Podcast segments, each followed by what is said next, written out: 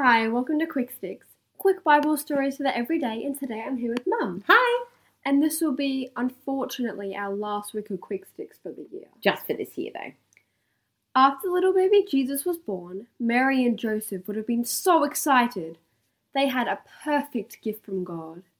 They had some time together enjoying their new baby, and then, when Jesus was eight days old, Mary and Joseph took their new baby to Jerusalem to present him to the Lord at the temple. There was an old man living in Jerusalem named Simeon. He had been eagerly waiting for the Saviour to come and rescue the Israelite people. God had told Simeon that he would see the Saviour before he died. That day, God led Simeon to go to the temple, and he was there when Mary and Joseph came to dedicate Jesus.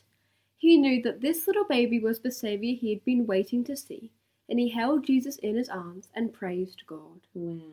He would have been so excited. Yeah. Mary and Joseph were amazed at the words Simeon spoke about Jesus. There was also a lady at the temple named Anna. Anna was a prophetess, and she was very old. She came along just as Simeon was talking with Mary and Joseph, and she began to praise God as well. She went out and talked about Jesus to the many people who were waiting for the Saviour to come. There were many people who knew, there were many people living in Israel who knew that the Word of God promised a Saviour who would be coming soon.